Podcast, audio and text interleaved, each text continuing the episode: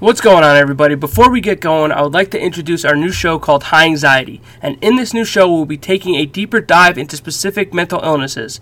We'll be sitting down with some of our peers and see what they are going through, how it affects their everyday life, how they cope, and they can potentially give you some advice that can help you as well. So, some things that you may hear are going to be graphic at times, so listener discretion is, of course, advised. We also can't stress enough that you are not alone and that there's always help. Suicide and self harm is never the answer, and if you ever have any of these thoughts, please reach out to the National Suicide Prevention Hotline. The number is 800 273 8255. That's 800 273 8255. Please reach out. And without further ado, let's get into it. This week we have a very special guest who looks like she's about to cry already. so uh, it is my mom, Hello. uh, she's been dealing with uh, severe depression for a lot of her life, and um, this series wants to kind of tell people that it is okay that if you're dealing with something, then there's always somebody out there. There's always avenues that you can take to seek help and everything like that. This is her story, so if you find any strength or comfort in it, then by all means, that is what we are here to do. So, um, without further ado, let's get into it. So, Mother, Yes. how are we today? I am very good, thank you. So, obviously, I'm your child, Yes, you and, are. and I have seen multiple um, sides to you that some are scary at times, obviously. Sometimes they're a lot brighter, but can you kind of start us on the journey of how you became like the, the, the life events that led to depression and, and things like that okay. Um, my story is an original, um, and uh, as original as it might be, I think you could take some solitude that sometimes you come from a bad place. Uh, to give you a history, uh, both my mother and father died when I was 11. Um, went to live with an abusive aunt who was her sister. Um, and I was not only physically and sexually abused, uh, it was done by a family member. I ultimately left home at 14 and a half, became homeless, and with a knapsack on my back and my school books, I lived in train, train stations, the Port Authority in New York, cars with no heat, um, and any other place you could possibly think of. I put myself through high, finished high school, and at 16 was accepted to a vocational college of mortuary science. Um, from What is there, that for people who don't know? Because I don't know. I'm not familiar it. a, a licensed funeral director. Uh, back in New York, um, if you had a vocation, uh, you can start college early. But I was also an honor student and skipped two different grades, so I was kind of, you know, um, able to do that. Um, I didn't have uh, much in terms of any emotional or moral support uh, during that time. I was basically on my own. Um, I wasn't depressed back then. I was more driven to prove to people who said I was a nothing to become something. And it was all a mind game for me. And because things happen so fast, you really can't sit back and say, oh, I'm depressed, I'm, stressed. You don't think about it. You think about the movement forward and to make your best self possible. I think when you're younger, I think that tends to be more of the issue. It's when you get to a, an older age where you kind of start to relax and you kind of see the bigger problems that are that are there, and you don't Right. you don't really think about it that much. You just think, oh, it's just a, a rough patch. I'll get through it, and blah blah blah. Exactly. I mean, uh, from the time my, my mother died, uh, I was told I'd be nothing. I was a fat pig. Um, I'd never amount to anything. I was a loser. Every derogative thing you can tell a child uh, was told to me. along with blaming me for my mother's death because at 11 I aggravated her to death, basically. Um, my mother died of pancreatic cancer. As an adult, I know this. I didn't kill her. But from the time I was 11, I carried that in my heart every day. And that is the reason why um, I've accomplished the things I did was for my mother to prove that I didn't kill her. Mm. Uh, that I wasn't the loser that everybody made me out to be. So after 16, uh, I graduated. Uh, I got my associate's degree in occupational studies. And at 18, I went on to NYU and I got my bachelor's of science in mortuary science. Damn, NYU. NYU. And I did it on my own with not one cent from anybody, just hard work, grit, sometimes working 78 hours on a shift. Uh, and that's how I made it work. Um, another thing to add was uh, it was more important to put myself through school than to ever think about doing a drug or an alcohol. Number one, I wouldn't be able to afford it because I hardly was able to afford food, but that wasn't an option. I never thought about ever doing those things, even in my darkest despair. Mm. At, after college, I got a great job. I, you know, I, I finally made it. Um, went back to my family who I hadn't seen in many years, and they laughed at me when I showed them my diplomas. They didn't care. Mm-hmm.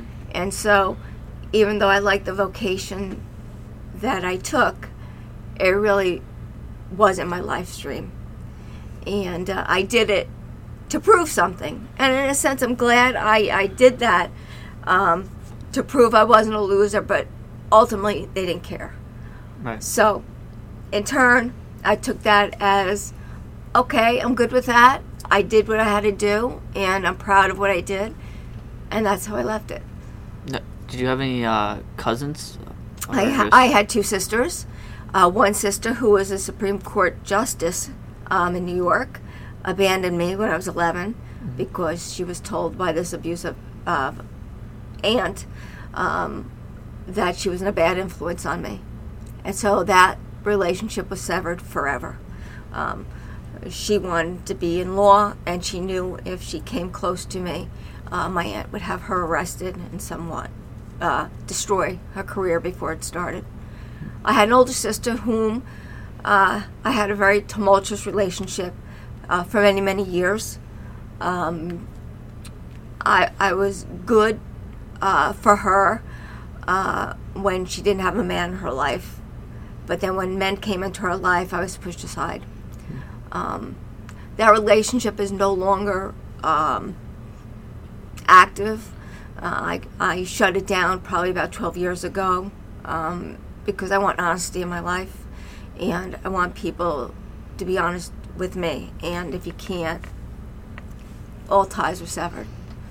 Um, and, the, and my abuser, who uh, was really uh, my aunt's son um, was never uh, held accountable in a court of law because of the, the laws at that point for the statute of limitations.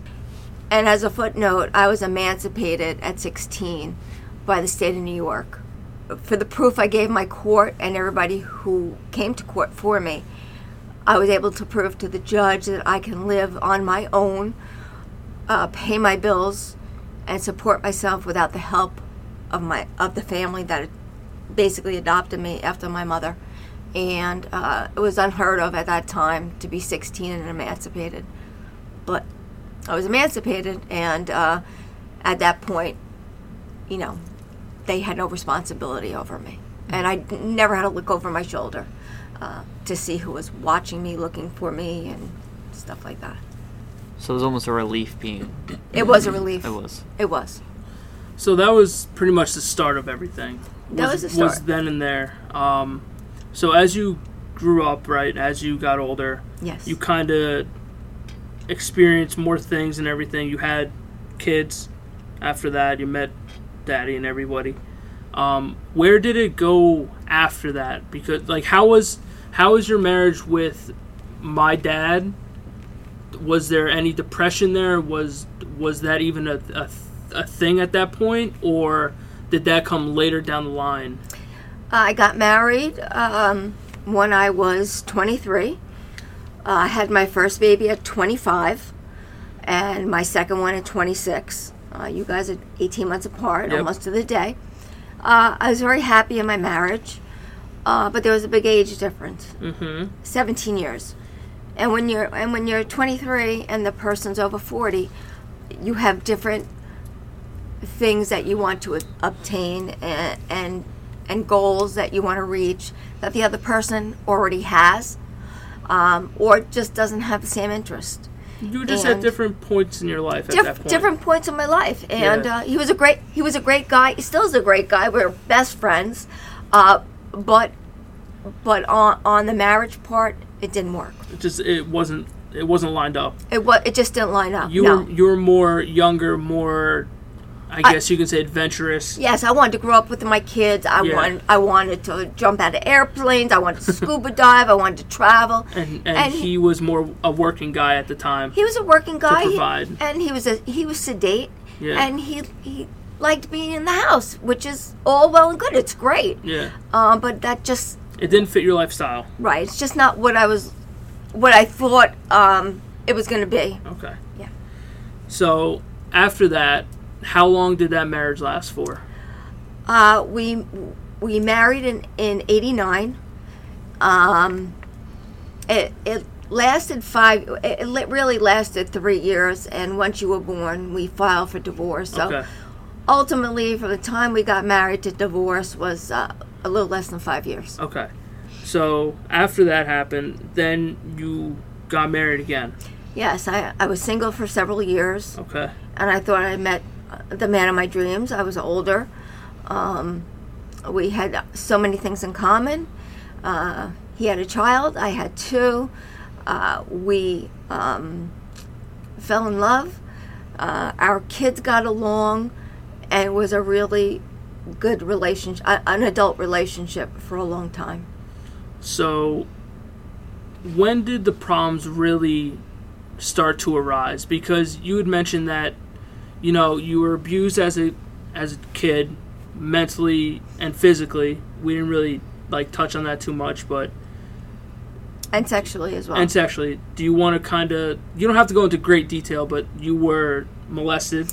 I, w- I was raped. Yes. I was raped by. Um, it started at seven, and it went to it went till I was twelve.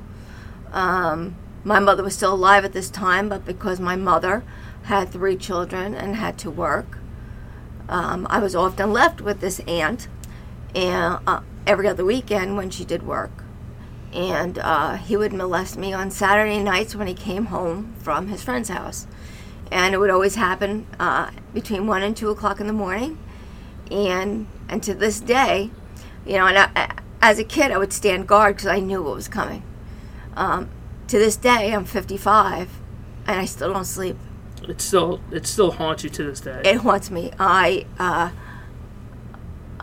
I'm lucky if I get two to three hours of sleep a day, because even though I know I'm I'm in a safe place now and he'll never hurt me, uh, those feelings from the time I was seven to twelve, and standing guard of of, of just waiting for it to happen, has really played with my mind to a point where I have to stay awake. yeah.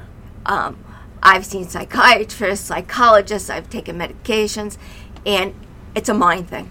It really is. It, and it's a PS, uh, It- it's it- a, a, a PTSD. thing. PTSD Yeah. thing. It's well. it's like the way I see it is like it's deeply rooted in you where no matter no matter what you do, it's just not it's not going to go away with a pill.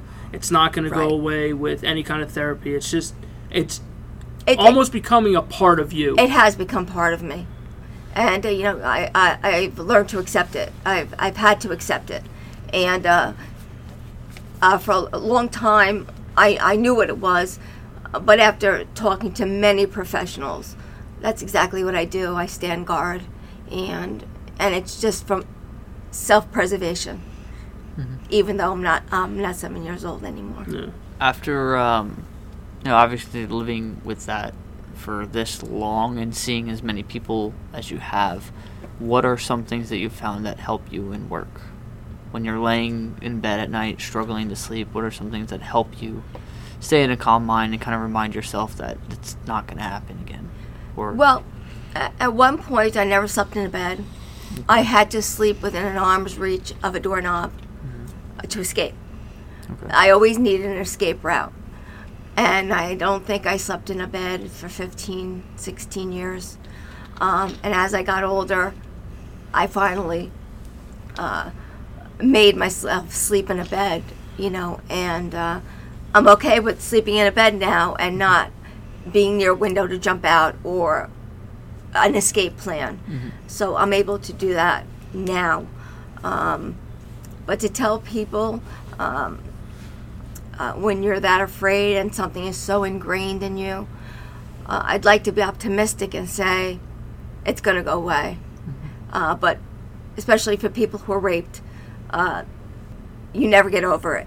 Uh, you know, the Me Too movement, where it could have happened a hundred years ago, and a word is said, you smell something, uh, a certain look comes up, you see a word, and it automatically transports you right back to the place you were when you were seven or 15 or 25 whenever the abuse happened.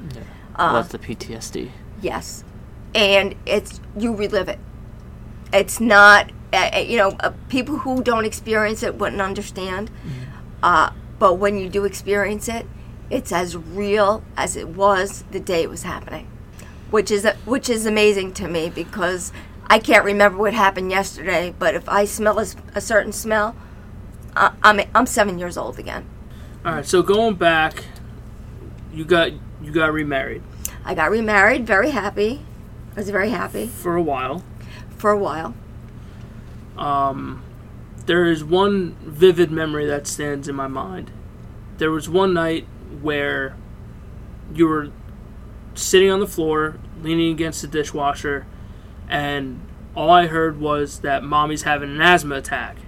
right At that point, I didn't think much of it because I was younger, and I knew, like later on, that you don't have asthma. So, take me through what that was and what that experience was like.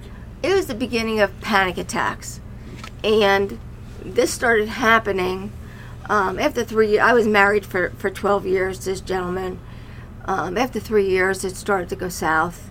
Um, when you're living in the moment and you come from an abusive background you tend to want to stay in that abusive background. It's easier because you know you, you- you know the realm of what you have to deal with. It's when you come out of your comfort comfort zone and you go into someplace good that you're very unsure of yourself. But if if you're domestically abused your life, that's your comfort zone. And you know. excuse It- me? It's what you know. It's what you know, right? As opposed to not knowing and and being happy. And um, it started with that. Um, he was domestically abusive, sometimes uh, to a point of uh, holding holding a loaded gun. Uh, ho- thankfully, my kids weren't around most of the time. Uh, sometimes they were around when he would just pull the molding off the wall with his bare hands. Uh, make holes in aluminum doors, steel doors with his head um, as a scare tactic because he didn't want to strangle me. Um, and, and an abusive language as well. That that was a given. I Yeah. I heard screaming and everything like that. I've heard the, the the punching in the walls, the slamming of the doors. That that much I knew growing up. I didn't. At that point, it wasn't until the very end when he threw his ring at your face that I knew that something was was wrong. Well, he he he um, several cops because he was a cop uh, never made out reports, uh, but there are there are two or three that are in the courts for good that are on his records for domestic re- um, abuse. One was made in a hospital that I was hospitalized for six weeks. Uh, one was made, he lost his gun permit because he had a, a loaded Glock. Did he have a drinking problem too, Nope. or just he never drank. Emotionally when we were married, unstable? he was emotionally unstable. Um, if you would have talked and looked at him, he was perfectly normal.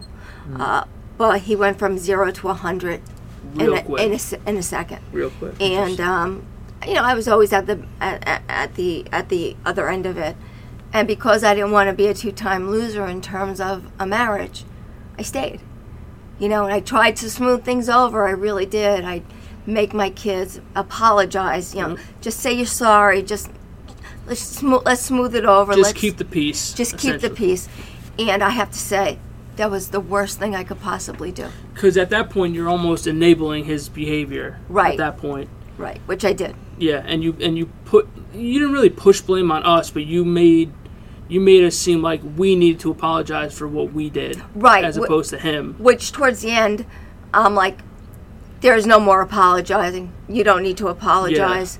Um, and it was difficult. It was a, it was a very difficult relationship. It was on and off. He'd move in, he'd move out, and it turns out he had um, after six years of marriage, uh, turned he t- told people his friends that he was divorced, uh, wasn't living with us, and he had taken up with another woman we weren't divorced, we weren't separated, we were nothing.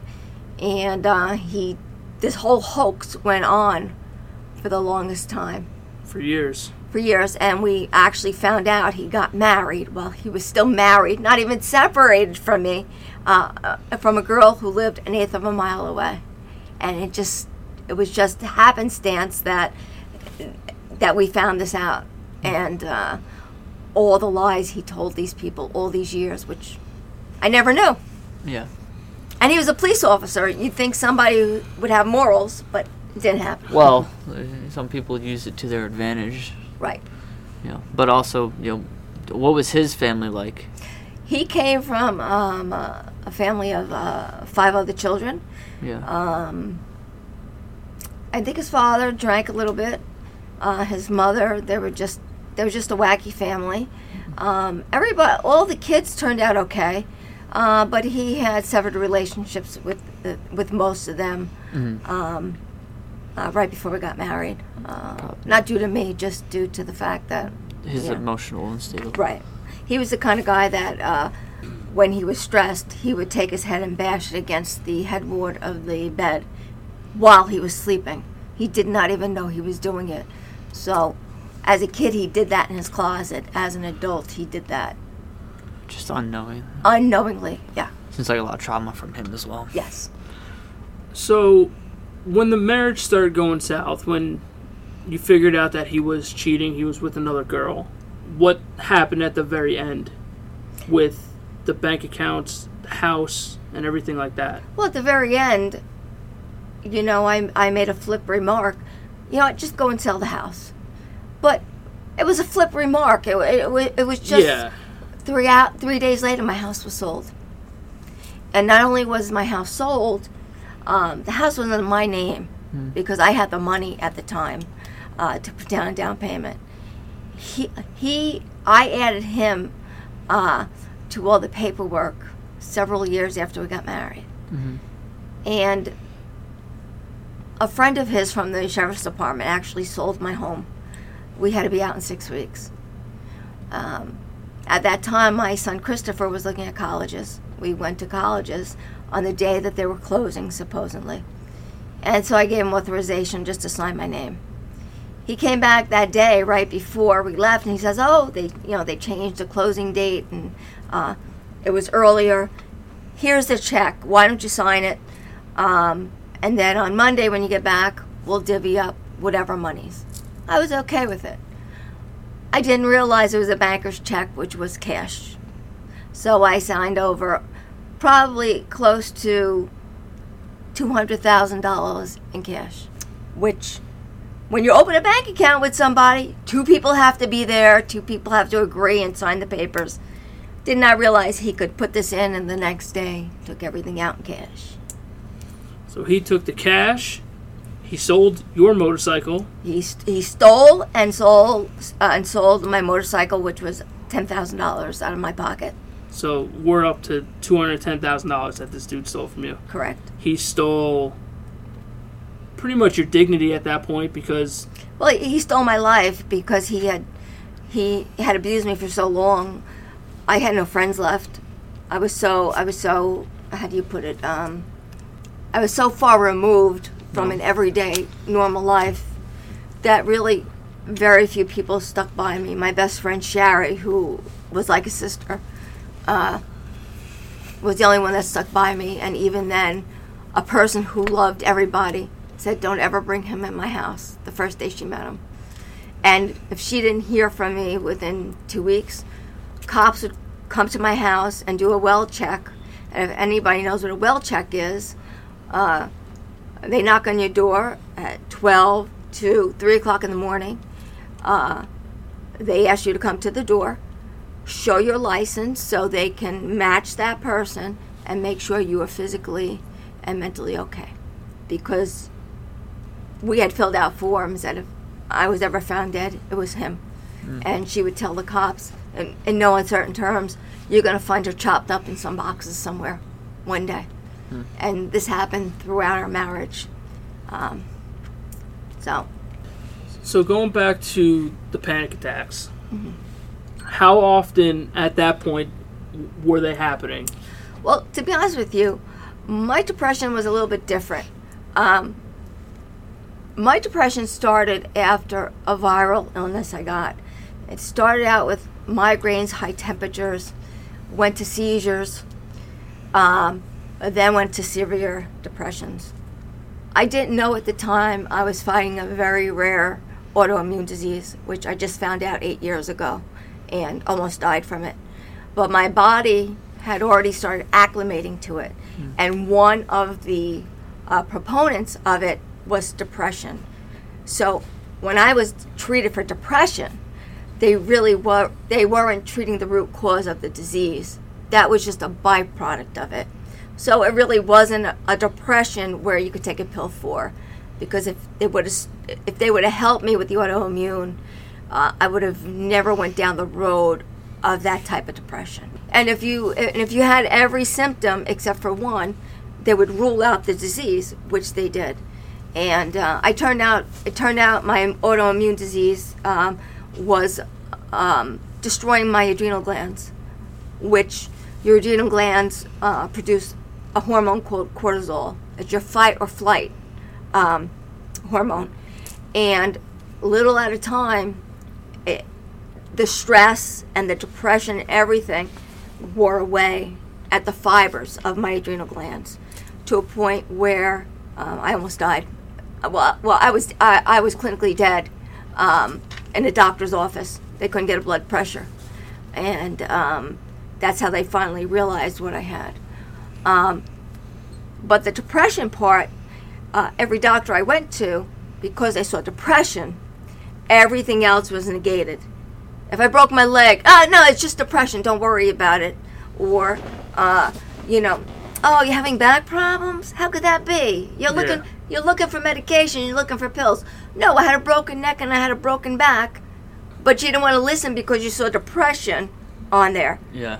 and it go and this all goes back to when my mother who was sick for several months with severe stomach problems they said dolores you're depressed you're depressed there's nothing wrong with you my mother was orange she uh, the, the pancreatic cancer had metastasized throughout her body Yeah. and to just shut her up, they opened her up, take out her gall- gallbladder. But she was depressed. Turned out she had pancreatic cancer. She lived two and a half months. So, the word depression um, bothers me when they say, "Oh, you're depressed."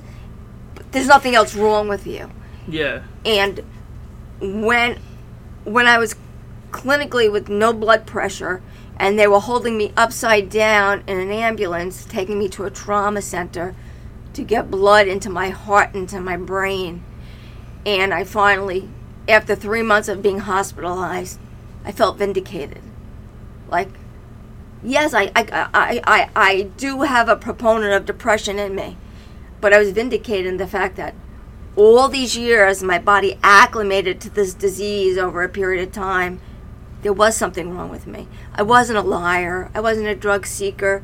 I wasn't doing this for attention. I wasn't doing this because I was depressed and I wanted people to pay attention to me. That's what people think. So, with that going on, you then you got divorced from him. Yes. Where, what happened after that? So where where did your life go when that happened? Once he sold the house, mm-hmm. We then moved again. Yes. Um, we moved a couple times after that again. But when did your depression and when did the panic attacks and everything like that start to really ramp up? Well, uh, there's there's one piece we're missing. Uh, when we first started having problems in our marriage, I tried to commit suicide twice. Was that that night, No, or was that just a panic attack? no, it was a panic attack. Because I remember looking at you that night, and there was something not right. No, there was there was one time uh, I had all the pills lined up. You were at your father's. He was working, and I was done. And I had a lethal dose of stuff that could have killed me. And if it was not for my children calling me up and saying, "Hi, mommy, I love you, I love you," I would have tried it that night. I didn't. I tried it several weeks later. I took 105 very strong uh, prescription sleeping pills that would have put a stable of horses down. I called up the suicide hotline on Christmas Eve and I said, please tell my kids I love them. And with that, I did not realize it goes right to your local precinct. I got in my car and I drove to the fire station, and of course, they followed me. It was, it was like a high speed cha- chase. And I locked the doors and I figured, I'm going to die in my car. And they wound up busting the window out and pulling me out the window and saving my life. That was the first time.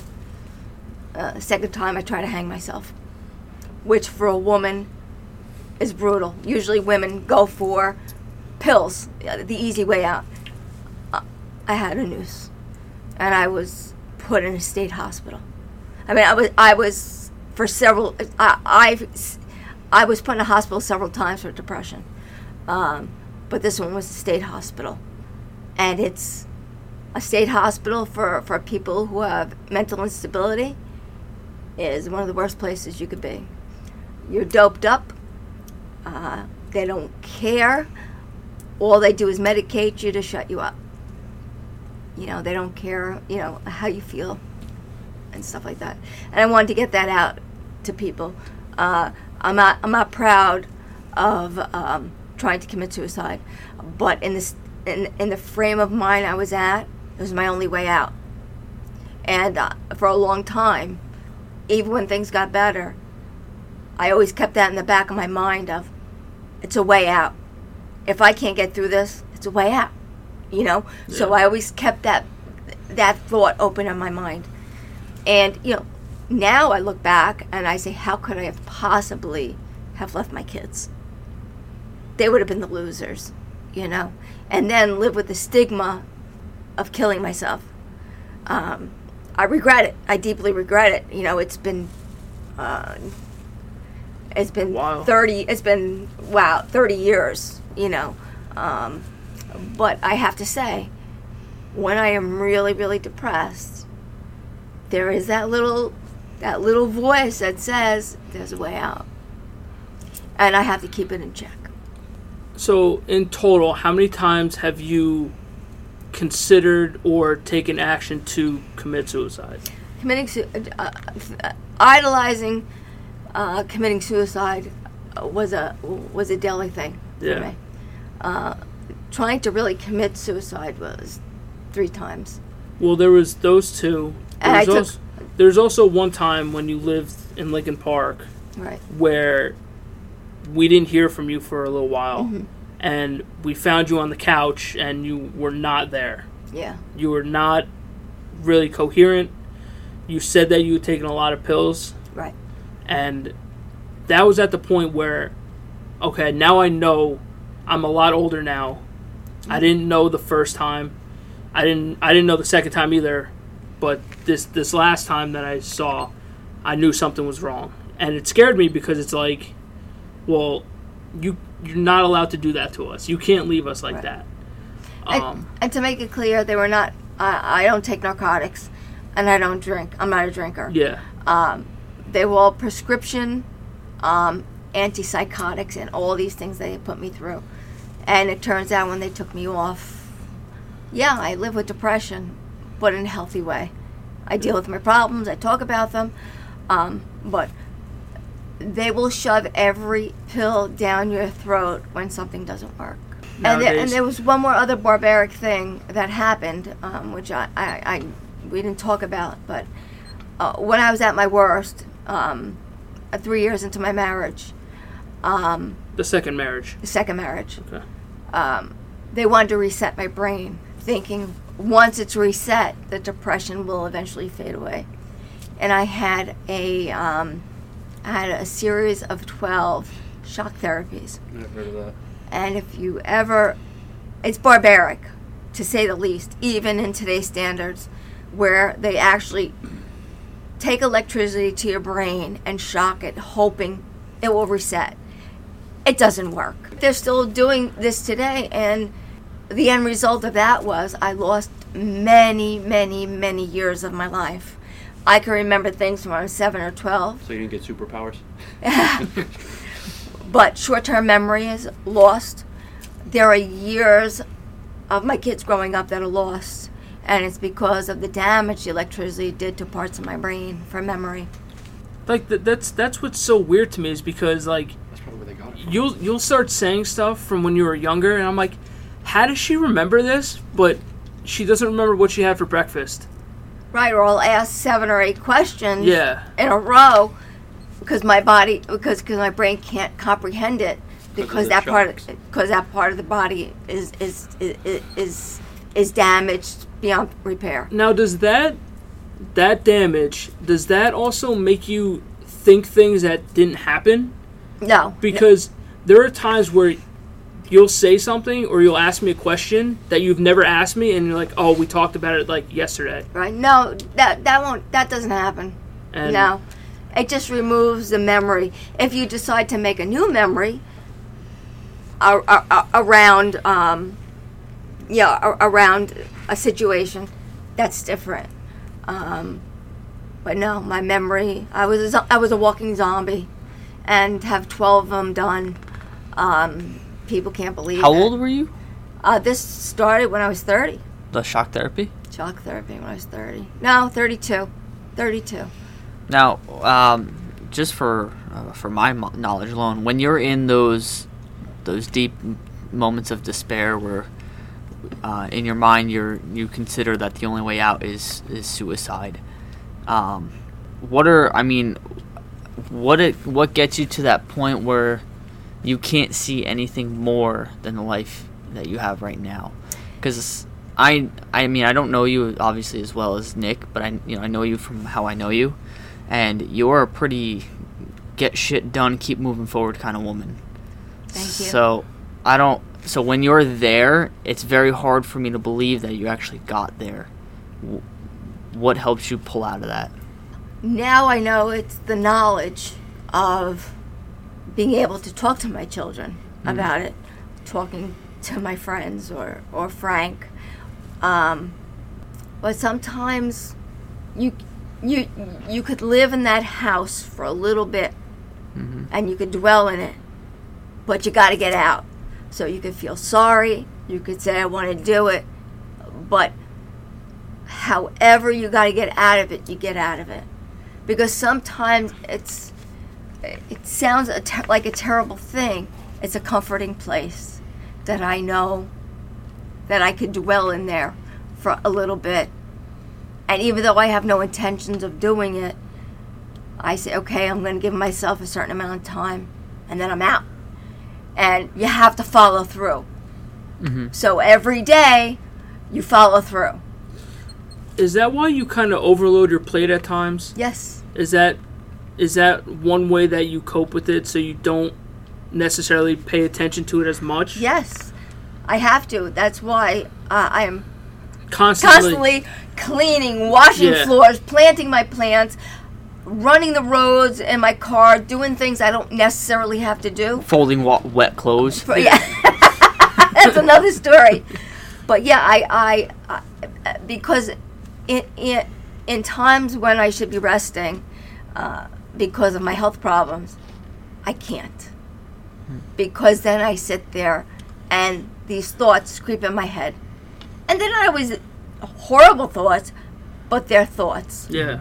and you know and they're not psychotic thoughts they're just matter of fact thoughts you know and uh Now, do you think because of how independent you were your entire life, do you think that works against you in those times because you have you th- in your mind it's easy to get into the fact that you're like, "Oh, I have to I can do it on my oh, own." yeah Instead of reaching out to somebody else.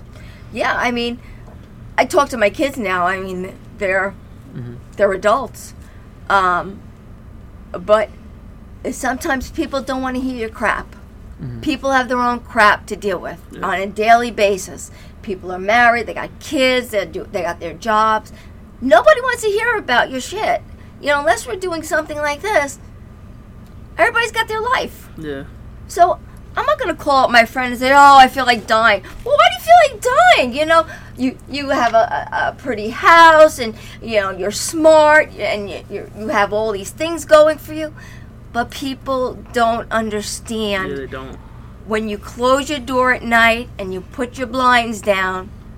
You sit in the bathtub and you cry your heart out. How did you know? How did you know? and, and people who don't suffer from that type of depression don't understand it. And it's trauma, it's depression, it's feeling alone. Um, I feel alone all the time. I love my kids to death, but ultimately, at the end of the day, I'm alone. yeah. And even though I can pick up the phone, I'm alone. Yeah. And when you feel alone, you feel all the losses and the tragedies of your life. And that's what floods in. That's, I think, what gets me. It's like different parts of my life when my kids were born, I got married. I had no family. And that gets put in the pot. The fact that my kids don't have grandparents, we never had them, mm-hmm. to hear the stories of their parents and to have some type of history that bothers me. And to not sound morose but we're not the youngest parents and i'm afraid when that goes in the pot too they're by themselves. It's only him and his brother. Mhm. and that, that i think worries me more and depresses me more than anything. I think I remember very, very clearly the one time we were in the car together and I had asked you if depression was passed down, and you said yes. yes And that to me kind of opened my eyes a little bit because I didn't, I don't know, I, I feel like there's a little part of the depression that was passed down from you to me. Um, I feel like it's there because everything you said, feeling alone, not really wanting to do much at times, is the story of my life. Like I've had conversations with both Corey and Mike saying that I have felt alone at times. And like they always reassure me because they're my friends and everything that you're not alone. It's not I'm not physically alone. Right. Like I always have you guys around, but there's there is a little piece that's missing that feels just like there is an emptiness to it. right And it's it's super hard to explain because it, it's hard to just put it into words.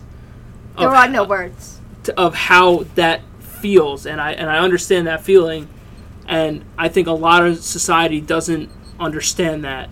no depression I think they understand it. I think people are scared to be open about it. right That too. It- you know there's a stigma on depression Oh yeah. Yeah, because you're a mental case. No, It- s- depression is an imbalance of chemicals in your brain. That's what it comes down to. It's a science. It's real. It's not like you want a pity party. There's a real problem with regulating the the the the the, the, the uh, serotonin in your brain, which is serotonin is your happy feeling, Yeah. and when your serotonin's off, you're going to be off, and that's what it comes down to. So when people say, "Oh, he's psychotic," he's uh, schizophrenic, yeah, they're all those things, but it's not done on purpose. It's Yeah. because your body is you have no way of controlling that except if you take medication. And also depression is has been shown to be genetically embedded in families. My grandmother had it, my aunt had it, my mother had it, I had it. Um, I think, in a sense, of everybody I've ever known in my family, there has been a component of it. To what degree, I don't know. Um, but I see it in Nikki. I, I see this one piece that's missing. I see the way he the way he writes, the way he acts sometimes, and he sometimes has this avoidance of just wanting to stay in the basement and not get out. And that's that that's a very big indicator and I've been saying this since he's 17 years old to his father. Get him out of the basement. Get him into real life, you mm. know, get him with friends, make him do things because the more you stay in your little hole, the worse it gets. I heard he was fire burning on the dance floor last night. Is that true? Really? I was. Was that true? so was- Mike was there too. I was pushing everybody to go for that exact reason. I, I am so glad. I you know I have to say one thing. His friends ha- have been so instrumental in keeping him somewhat sane, and well, that's false. and I'm blessed. and, and He'll I'm, never be seen. I'm blessed as a parent for him to have good friends. I, yeah. I can I can tell you that that's a. I am fact. very blessed. And I have to say one thing. On New Year's Eve, even though it was COVID, uh, We wore masks. We wore masks. I did, did we? I, I, I, I spent part of the night here, and I looked over at Nicky and his friends, and they were playing board games. And I, this is meant in a very good way. And I saw this tribe of, of guys playing board games on New Year's Eve, and I said to myself, how lucky can a, a, a, a parent possibly be yeah. for his kid to have a tribe of friends that are so close on a New Year's Eve just be good enough to spend the time together. We're not the coolest. Not the coolest. I mean, look, not for But nothing. it is She knew it. cool. too. She freaking knew it. Agreed with it. but it's not, not the coolest, but the best. I want to be the coolest, to be honest. that they're not out drinking and drugging, and they're putting the time in to to to nourish a friendship that will last forever. And I am, I mean, ladies, we're single. We're all single here, so. well, and I'm a parent, so you know. What was the well? well, Oh, touche. well, Touche. uh, the water well in the backyard. Yeah. That's what I meant. well, What So- I can I can say before we want to move on is that you said that when you pass away, you're afraid that all Nick's gonna have is his brother. Right, and just in terms of family member. Family. Well, right. I see Nick as family, and Absolutely. I can fucking promise you, until the day that I die, I am not leaving this kid's side. yeah, he's he, yeah, he's Uh, even if he I- wants me out, I'm sorry. He, Okay, it's not gonna I, I don't have many friends. I have a handful of friends in this world, and I have learned more about myself these past couple years than I have my entire life. And what I can tell you is that me and him have been there for each other since day one, since we met. And I can guarantee you, guarantee you, I will be there until the day that I die. And I know that he feels the same way about him. So you can rest easy at night knowing that he's got a he's got a group of friends who guaranteed will be there for him. It fills my heart, and it makes me feel good, and I know that. I really do. Looking I at you promise you. straight in your eye, I know. I promise you. So, on a s- on a scale of one to ten, how bad do you think it got at times? Oh, uh, 10 plus. Ten plus. I mean, it got to the point No where round numbers. it got to the point where where you're at bottom reaching up just to try to to touch the top of the sidewalk Yeah. you know I, I, I can't i can't say it any you know uh, any clearer than that it's it's trying just to to reach up and reach bottom. in your everyday life, how much does it affect you? Like, I mean, obviously, there are going to be days where you don't feel like doing anything. But I do. See, that's the thing. There's a lot of times I don't feel like doing anything, but that's because of the illness I have, um, which takes, which damages your heart. Your blood pressure is always low, so you're always lethargic. So you don't know if it's the depression or, or the disease. Uh, but I never am idle anymore. I mean, I'll Is it because you can't feel like you can afford to be idle because of how bad it could get? Um, I think she. I think it's, it has to do with her. She's figured out a way to coexist Right. with what she has. Right. And and that's really what the main thing is. You you have to learn to put it in perspective. You have to learn how long you could stay in a bad place before you say get the heck up and start doing things. It's okay to not be okay. It's Right. not okay to stay that way. That's right. and that's exactly what. That's right. And that's why in my house I have signs, you got this, as I'm walking out the door. A, just little things that I can look at that gives me some type of affirmation that it's all right. It's Yeah. okay. You're good. You know. How often, well, how long have you been going to therapy for? Uh, 25 years.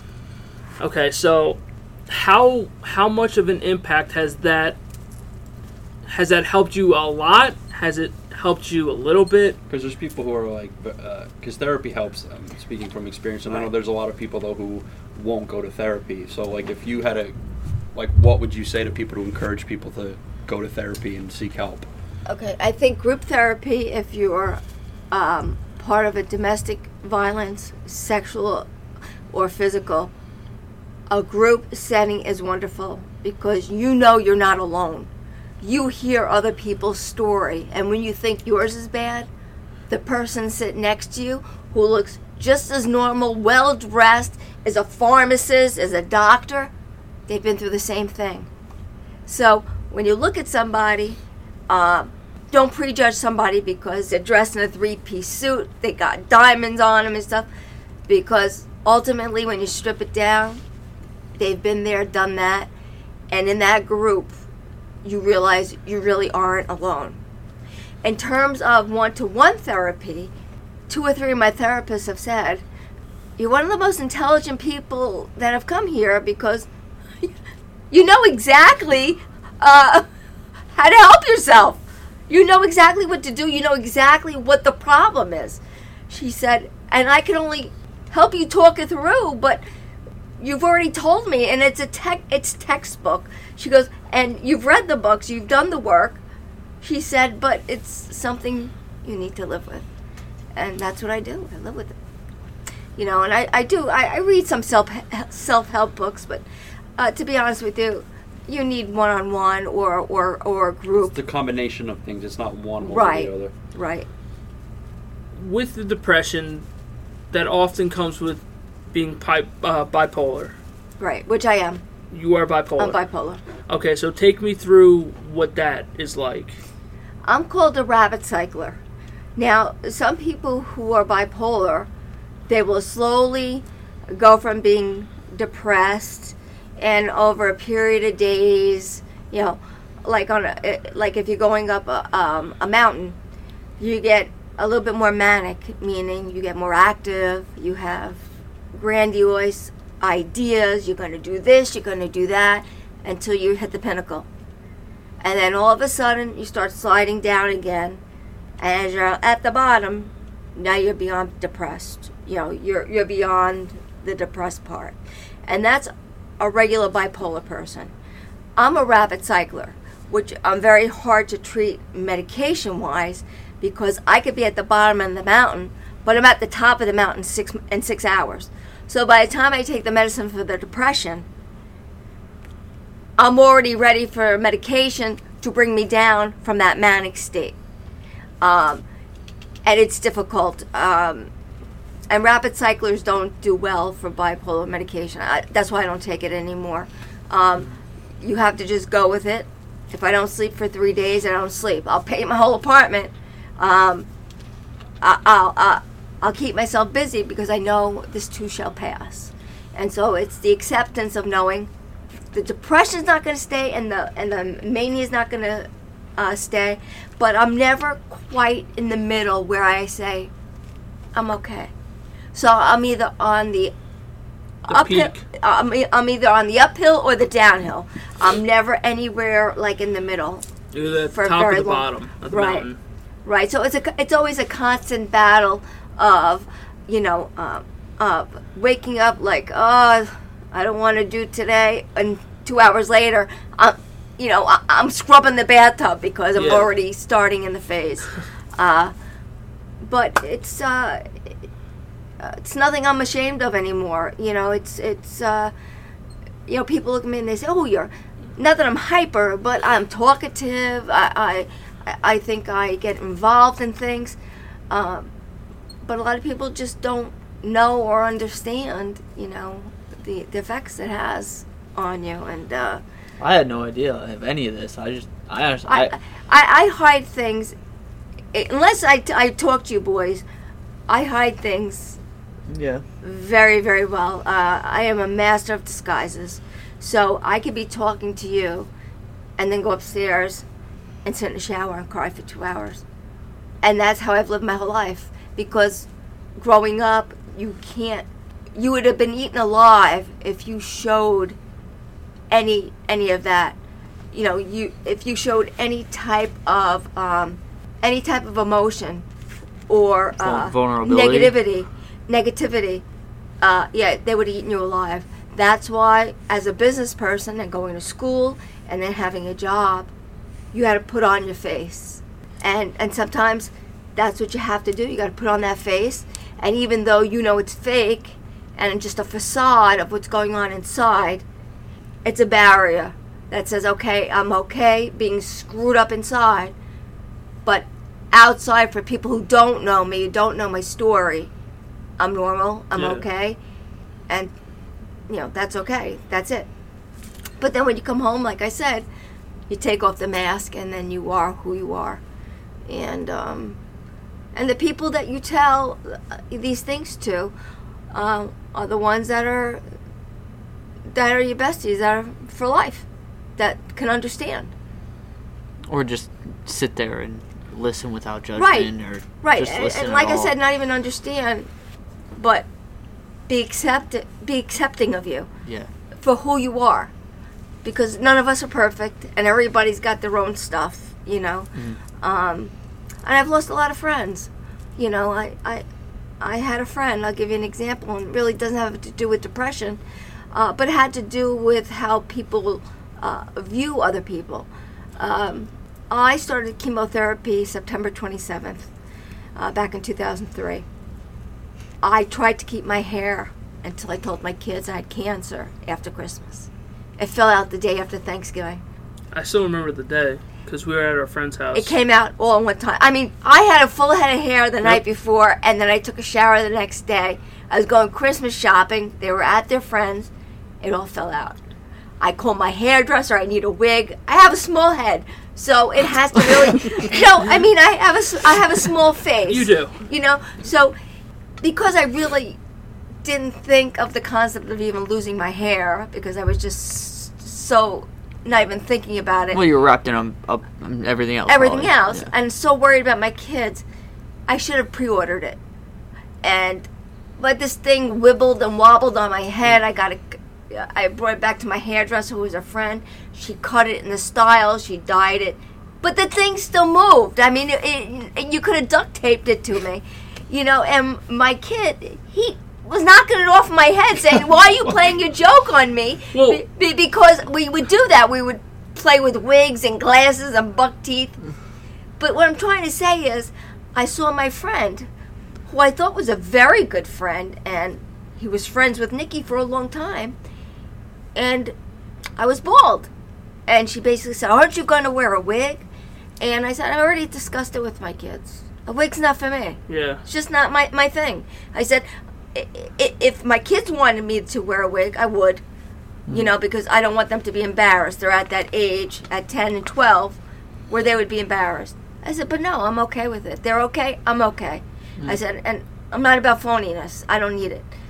And we just stopped being friends because she could not accept the fact that I can go around bald and be who I was. Same Ah. thing. Same thing with her son. And her son, yeah. and he he really didn't want anything to do with me after that point which i i'm like me and this kid were inseparable growing up and once she got the cancer once she lost the hair him and his mom just left Huh. she just up and left And I, I- I'll tell you, I think I look pretty mighty fine with my bald head, man. I did. You rocked it. I I, rocked uh, it. You gotta rock it. What are you gonna do? I have uh, I know s- someone close to me that uh, had cancer, and their best friend, the only friend, said, "I don't know how to handle that you have cancer. I can't. I can't come see you. I don't. I can't visit you. I can't be friends with you." Yeah. They just I, I mean, I, I get it's hard. hard. for them, but you know, uh, I don't know if to call them true friends or it's i think it's more of, of a part that they don't want to see that person in pain i think that's what it is but it's also a, a, selfishness on their part. no it is it, it definitely is I think it's more of a selfishness of not wanting to deal with that person's emotions, yeah with not wanting to see them suffer. And, you know, life is about suffering, you know, in the Bible. It's about suffering. And, yeah, people suffer. You might be depressed. You might have this. You might have that. You might be homeless. But everybody's got a little piece of something. And if you can't accept that in a person, you, you really, the friendship would never end. That w- would always end. So y- you have to be accepting. And some people aren't. And um, I know I knew who my true friends were. And uh, after my my my my bout my illness uh, eight years ago, uh, I went through my my iPhone. I deleted everybody who ever doubted me, uh, who could not deal with it, who had too many things to say about it, and they would permanently delete it, never to spe- to be spoken to again. Because I knew at that point, if I had five friends, true friends that I could be with, I was the luckiest person in the world because I knew those five friends would die for me. Hmm. And if I called them up at a moment's notice, they'd be there for me. The other people know. Acquaintances, yeah, friends here and there. You kind of you, you tend to grow out of that Everybody does, I feel. Yeah. Yeah. I'm I'm kind of at the point now where I'm like, okay, I can, I don't need you right now. Right. I don't I don't need you. Period. Right. Like the Eh. most the most important people to me are on that board over there, right, Right. next to you. Yep. Those are all the people that I would go to war for. Right. If you're not on that board, then you d- you, Screw you you. yeah, essentially. yeah. But like I, I have over time, I always wanted to have a lot of friends. Mm-hmm. Like especially in high school where you you see like people like your brother who has a shit ton of friends, always doing things sporadically and stuff like that. And that was something I thought I wanted back then, but over time I'm like that is not who I am. I don't want that. I'm good with the select few friends that I have and I'm good. It's a lot of work.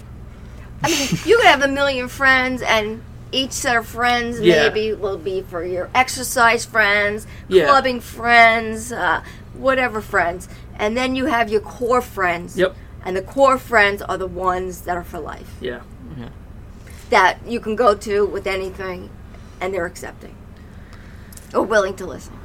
So to start to wrap it up, Yes. have you seen a more of an uptick in your self-esteem lately is it has it gone from your self-esteem gone from rock bottom up Because you definitely improved from one. yeah so do you see it as that or do you see it as it's still a rock bottom do you see spurts here and there You know, I, I dated somebody uh, for about a year who really helped in that. He turned out to be a real jerk, uh, but he taught me that love comes from within you. And if you can't love yourself, you can't love anybody else. And I, and I, I it was the first time I really kind of understood it or really took it to heart. And I started to, oh, dress better and uh, lose weight and care about myself, put makeup on and do my hair. And even though those are just the outside things, But you're doing it for yourself. Right. I eventually it was for me because when he eventually left the picture, Fuck it, I still want to look good. I continued to do it because if it's one thing that I want to do is I want to feel good for me. Yeah. And that's what it comes down to. If I could feel good for me, then I'm going to project a better a better picture for everybody else and but it's all for me now. I, I don't give a shit what people say. I don't care. I, I don't care, you know, from 20 years ago how people used to talk. It's about weight. It's about all these kind of things. Now I'm 55. I'm kind of calm in myself. I'm, I've accepted all my flaws. Uh, I've never become the scientist I wanted to be. You know, I haven't accomplished all my goals, but there were goals. But I've I've gotten to a point where I've accepted that, and uh, you know, to maybe end this broadcast, you know, there's a lot of there's a few queen bees, but there are a lot of worker bees, and at one point I wanted to be a queen bee. Uh, I thought I was smart enough I could be. Turns out I'm a worker bee, but I'm a worker bee in the sense that, in the picture of life, I'm glad that I could have made a tiny, tiny dent in something that is much larger than myself. And that tiny dent was bringing two men into this world who, who if, if that was my only purpose in life, and not to be philosophical or religious, if that was my only job, and we all know everybody's slated for greatness but become nothing, you know, if that was my, my, my only thing in my life that I had to accomplish, I've accomplished it. Mission accomplished. Because God Yeah, my- damn, Oh, I am beautiful. here we. I am beautiful. I've accomplished it, and, Next up, ego. And it makes me feel like I'm good. I'm good. I've accomplished what I needed to accomplish, and that's what really makes me happy. What silver lining and hope do you have to? That I can remain honest, open, have integrity and character for the rest of my life. Because I think I've lived my life like that up until this point, um, and never it was never jaded in any way. And if I can keep those four characteristics in line um, and live the rest of my life and have nobody ever come in my life, ever do what's been done, I'm okay. All right, so the last question is if anybody is listening that is dealing with the same thing that you are right now, what advice would you give them?